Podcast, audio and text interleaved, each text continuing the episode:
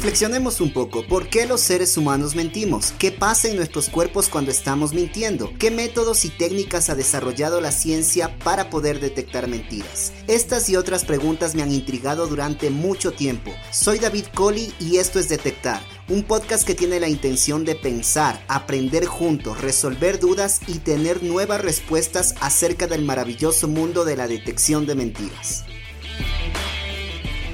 Nuevamente bienvenidos a un episodio más de este podcast llamado Detectar, aquí su host David Coley. Ya estamos en nuestro tercer capítulo y realmente estoy muy muy contento por eso. El día de hoy estaremos con un tema que nos han estado pidiendo muchísimo por nuestras redes sociales y el tema es ciencia y poligrafía. Por cierto, este tema vamos a dividirlo en varios capítulos. Permíteme hacerte un breve resumen de los temas que hablaremos el día de hoy. Abordaremos los enfoques actuales para la detección de mentiras, qué dice la evidencia científica, además tocaremos un poco de las corrientes modernas en el tema de detección de mentiras y algunos fundamentos científicos de la poligrafía. Ya sabes que en este podcast estamos apasionados por temas que tengan relación con la ciencia de la detección de mentiras. Y es que el interés del ser humano siempre ha sido conocer la verdad y con ello implícitamente también saber quién te está mintiendo. Pero recordemos que la mentira es un fenómeno que carece de sustancia física, es decir, no lo puedes ni ver, no lo puedes medir, y por lo tanto este tipo de fenómenos se los conoce como fenómenos amorfos. Y cuando existen fenómenos amorfos lo que necesitamos hacer es mediciones indirectas, pero también necesitamos pruebas probabilísticas, pruebas científicas y modelos estadísticos. Para poder hablar de poligrafía es importante hacer una breve contextualización. Algunos autores como son Bridge, Edward y Bull, expertos en la ciencia de la evaluación forense de la credibilidad, sostienen que existen diferentes técnicas y metodologías para la detección del engaño y estas técnicas se dividen en tres grandes grupos. El primero está orientado al monitoreo y registro de la actividad psicofisiológica para la detección del engaño. El segundo grupo el segundo enfoque es examinar y evaluar la conducta no verbal de los sujetos, es decir, su lenguaje corporal para poder detectar mentiras. El tercer enfoque es estudiar si un contenido que ha declarado sea un testigo o un sospechoso es veraz o tiene componentes de engaño. Otros enfoques un poco más modernos para la detección del engaño sostienen que la clasificación es la siguiente. Técnicas fisiológicas, técnicas de manifestación verbal, técnicas de manifestación no verbal y técnicas de actividad cerebral. Entre los autores que promulgan estos enfoques encontramos a Raskin, a Hunts, a Kircher, solo por nombrarte algunos. Así que como ya conocemos algunos alcances y metodologías, nos centraremos básicamente en el enfoque número uno, el enfoque fisiológico para la discriminación probabilística del engaño. Dentro de esta categoría es importante recalcar que se requerirá tecnología para monitorear este tipo de cambios y además registrar y analizar los cambios fisiológicos que presenta una persona. Dentro de estas tecnologías tenemos al famoso polígrafo que seguramente en algún momento lo escuchaste. Mucha gente lo conoce a este equipo como el detector de mentiras, la máquina de la verdad, eh, pero vamos a llamarle en este capítulo polígrafo. Para poder hablar del polígrafo, primero me gustaría hablarte de la poligrafía y la primera pregunta que quiero plantearte es esta. ¿Qué es la poligrafía? Estuve documentándome un poco y pues he encontrado que la poligrafía es una ciencia con un amplio constructo teórico, pero también podemos decir que la poligrafía es una técnica forense. Y yo sé que cuando hablamos de técnicas forenses, mucha gente asocia este término con muertos. Sin embargo, podemos decir que las ciencias forenses abarcan una gran variedad de disciplinas, desde el análisis de huellas dactilares, eh, posiblemente escuchaste el tema del ADN, el tema de antropología, entre otras técnicas y otras disciplinas. El tema es que los profesionales que aplican estas técnicas forenses lo hacen con varios objetivos, pero uno de los objetivos que yo creo que es importante recalcar es tener elementos de prueba para la toma de decisiones. Y estas decisiones evidentemente van a basarse en evidencia científica. ¿A quiénes ayudan estos profesionales con estas evidencias que ellos encuentran obviamente administradores de justicia en procesos judiciales, también puede ser abogados, a fiscales, pero también podemos utilizar este tipo de técnicas no solamente en el tema de administración de justicia, sino también a personas civiles que estén en autoridad en una empresa y que requieran medios de prueba. Así que hasta aquí podemos decir que la poligrafía es una ciencia, pero también una técnica forense para la detección psicofisiológica del engaño. En lenguaje sencillo te puedo decir que esta técnica, que esta ciencia nos permite monitorear cambios en el organismo de una persona para saber si respondió con o sin veracidad a preguntas de prueba. Hasta aquí hemos dicho que la poligrafía es una ciencia, pero también es una técnica forense. Y para poder hablar de poligrafía y ciencia, tenemos que remontarnos a algo que se le conoce en el tema de ciencia como estándares internacionales de Dauber. Y sí, ya sé que mucha gente solo al escuchar el término le duele la cabeza o dice, y bueno, ¿y qué son los estándares internacionales de Dauber? Y es mucho más sencillo de lo que parece. Te voy a explicar de manera muy simple. Y es que los estándares internacionales de Dauber son principios para que una prueba que se jacta de ser científica pueda ser validada y también pueda ser admitida dentro de procesos judiciales.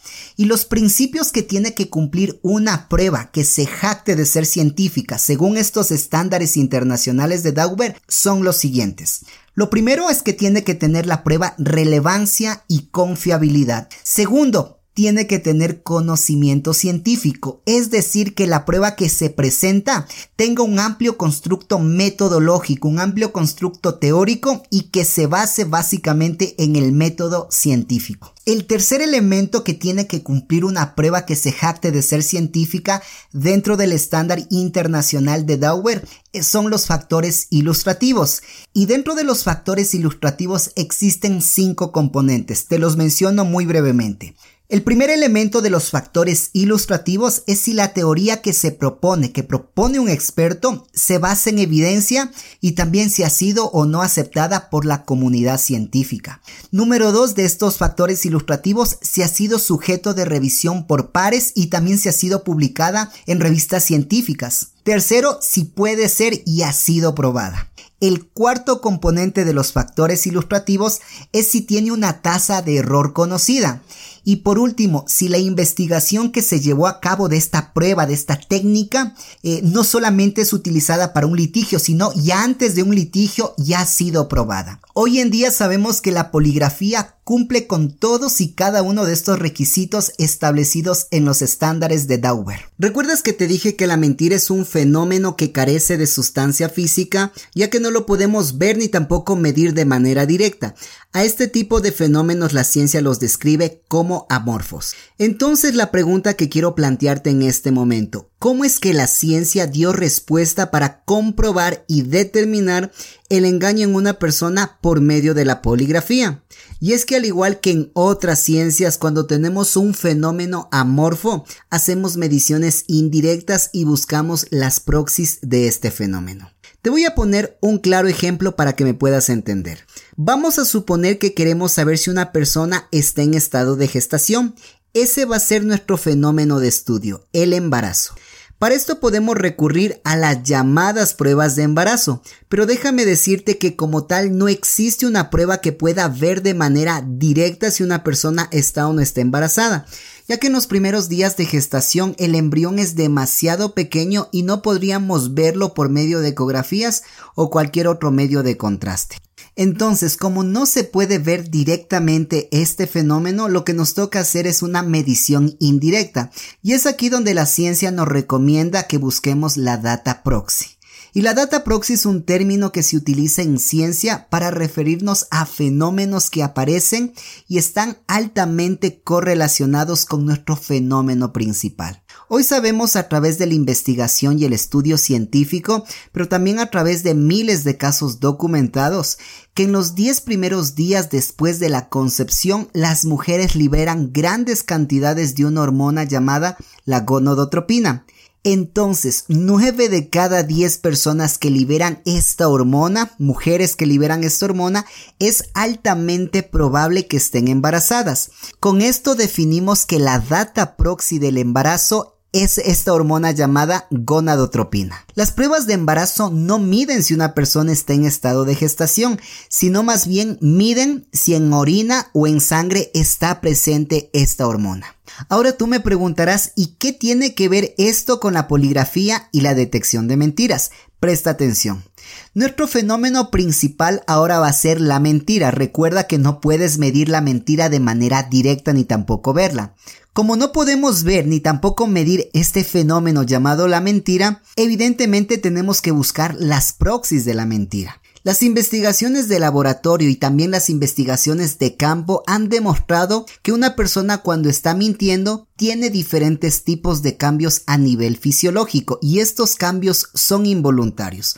Por ejemplo, existen cambios respiratorios, cambios en la actividad cardiovascular, como por ejemplo un cambio relativo en la presión arterial, cambios en la actividad electrodérmica, cambios en el sistema nervioso central y también el sistema nervioso periférico. Y estos cambios sí se pueden medir a través de instrumentos. Es decir, ya no estoy midiendo directamente a la mentira, sino más bien la data proxy de este fenómeno que son los cambios fisiológicos.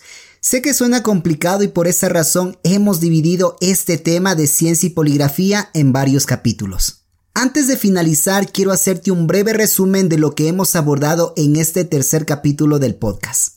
Hemos hablado de los enfoques contemporáneos y los enfoques modernos para la detección de mentiras. Te he contado qué dice la evidencia científica y lo que proponen los autores más representativos en este tema. Hoy sabemos que la poligrafía es una ciencia y también una técnica forense ya que nos ayuda en la toma de decisiones. Sabemos también que la poligrafía cumple con los criterios de los estándares internacionales de Dauber y también cómo la data proxy nos ayuda a hacer mediciones indirectas. En el próximo capítulo, que es la continuación de este, estaremos abordando los alcances de la poligrafía y cuáles son los mitos más comunes en materia de detección psicofisiológica del engaño, así que no te lo puedes perder. Y hasta aquí el capítulo de hoy. Espero que te haya gustado. Si es así, te pido que puntúes con 5 estrellas a detectar. Suscríbete también a tu plataforma de podcast favorita y así poder llegar a más personas. Además, si tienes sugerencias para mejorar este contenido o te gustaría que hable de algún tema, escríbeme a david.coli.detectar.com.es para poder estar en constante evolución. Nos vemos la próxima semana. Un abrazo.